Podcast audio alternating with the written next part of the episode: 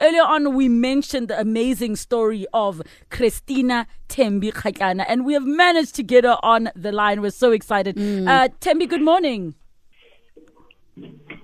Good morning. How are you doing? I'm good and you? I'm good. I, I know you're in a different time zone because you're being professional overseas. Uh, what would you say is, Yes, is yes. is the thing that you have that other female soccer players in this country might not have? Speed Speed. Mm. and precision. Mm. Mm.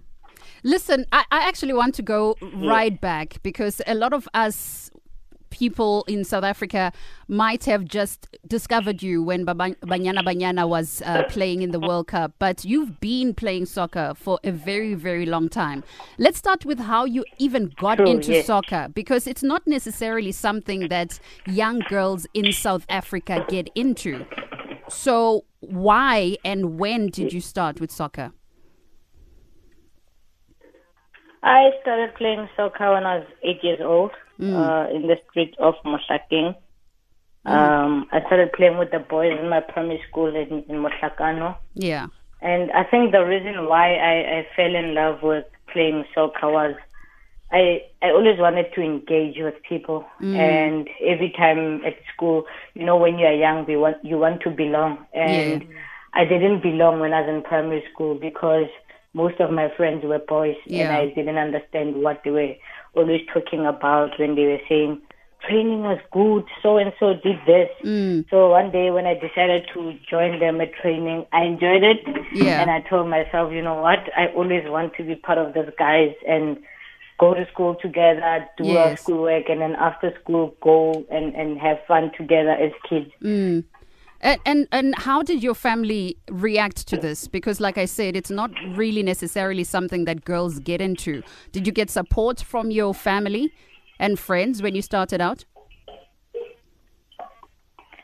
No, I think uh, my I didn't get uh, a lot of support from from my family. My mom wanted me to play netball or, or be an athlete because of my speed uh, and my pace. Uh, but then, you know, people can decide what what you should do. Yes. But if you love something, you will always find yourself doing it over and over again. Mm-hmm. And sometimes I would get into trouble for, you know, going to play soccer instead of, you know, doing my house chores Yeah. and everything. So I I think also I, I love the fact that I would get in trouble just to go play soccer mm. and not be at home, be bored or anything.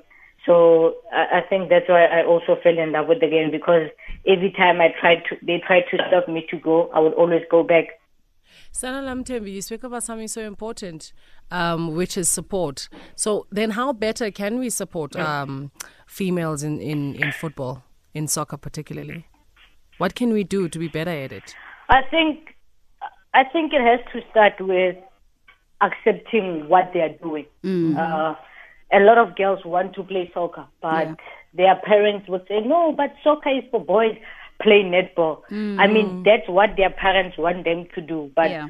what what about what they want to do? You know, mm, I mm. think that is that is where the barrier should be broken.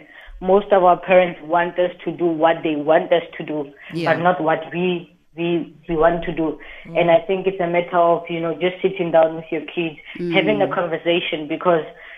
I mean, there's nothing bad that can come out of having a conversation with your kids. Hey, what do you want to do? Yes, mm. maybe you want to do interior design, but I would love you to be a doctor. But if if someone forces you to do something, you won't do it willingly, and Yeah. you won't be mm. passionate about it uh, unless it's something that you love, that you mm. wake up every day to do, and then you know that you know, mom, actually, I want to play netball. Actually, I wanna. I want to be in a, a TV presenter. I want to be into music. I want to play soccer, whatever that it is. I think um, our parents need to support us. Yeah. Now, when is it that you actually realize I could actually make a career and a long one out of soccer? When when was that moment when you're like, I am that good that I can go and ply my trade in Houston and play for Houston Dash? I can go to Beijing and, and play there as a professional soccer player. I think it, all started when I joined the junior national team of, of South Africa, uh, Bantwana. Uh, there I got to realize a lot of things because when I'm playing Ekasi, it's about enjoyment. It's about wanting to to be the best. But once you break that barrier of getting into the national team, you have a different view, a vision about football because you you get to travel to places like Houston Yeah. or Beijing mm. or wherever in the world with the national team. Yeah. You don't have to pay any cent. You don't have to do anything. You just mm. come and go use your talent. So I think when I got into the national team, that really caught me and you know drew me closer to wanting to become a professional footballer because I realized I can go to the World Cup, I mm. can go to the Olympics, I can be a prof- Actually, there's female who plays soccer and make money out of mm, it. You know, mm, it's a mm. career. Yes. So I think each and every day I I wanted, I, I was relentless in, in terms of working and wanting to be where I am today. Sis Thembi, I'm curious to find out. I mean, you've got a game coming up on Wednesday. How do you prepare? What is your routine? What is your ritual the day of a game? Um, I'm a very spiritual person.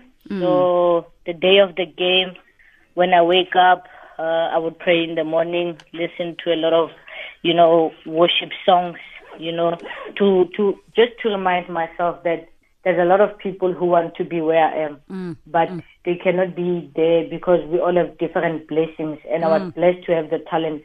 So for me to to listen to gospel, to praise and to pray, it reminds me and bring me into a zone whereby a lot of people want to be here. Now you have this opportunity to play soccer today or mm. to go to training. So go there, do it fully, enjoy yourself. Because somewhere, somehow, there's someone who's looking up to you and want to be where you are.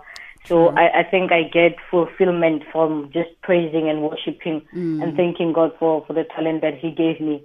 I think when I do that before the game, I feel good about myself. I know that I don't play for myself, but I play for a lot of people that I'm inspiring. I'm playing for God. So yeah, that's my ritual for the game. Thembi, you have accomplished so much. You have uh, proven that uh, women can actually make uh, a career out of football. For some people, they didn't even know that was a possibility. And I really always think that representation is so important because a young girl who's never seen a Thembi Kgatlana finds it difficult to know that she can be the next Thembi Kgatlana. So thank you so much for what you do for soccer in the country. And also, congratulations for your nomination as far as the G Sport Awards are concerned. Thank you, Thank Thembi, so and all the best with your game on Wednesday. The country is definitely behind you as an individual, but also woman in sport. Still to come on the show.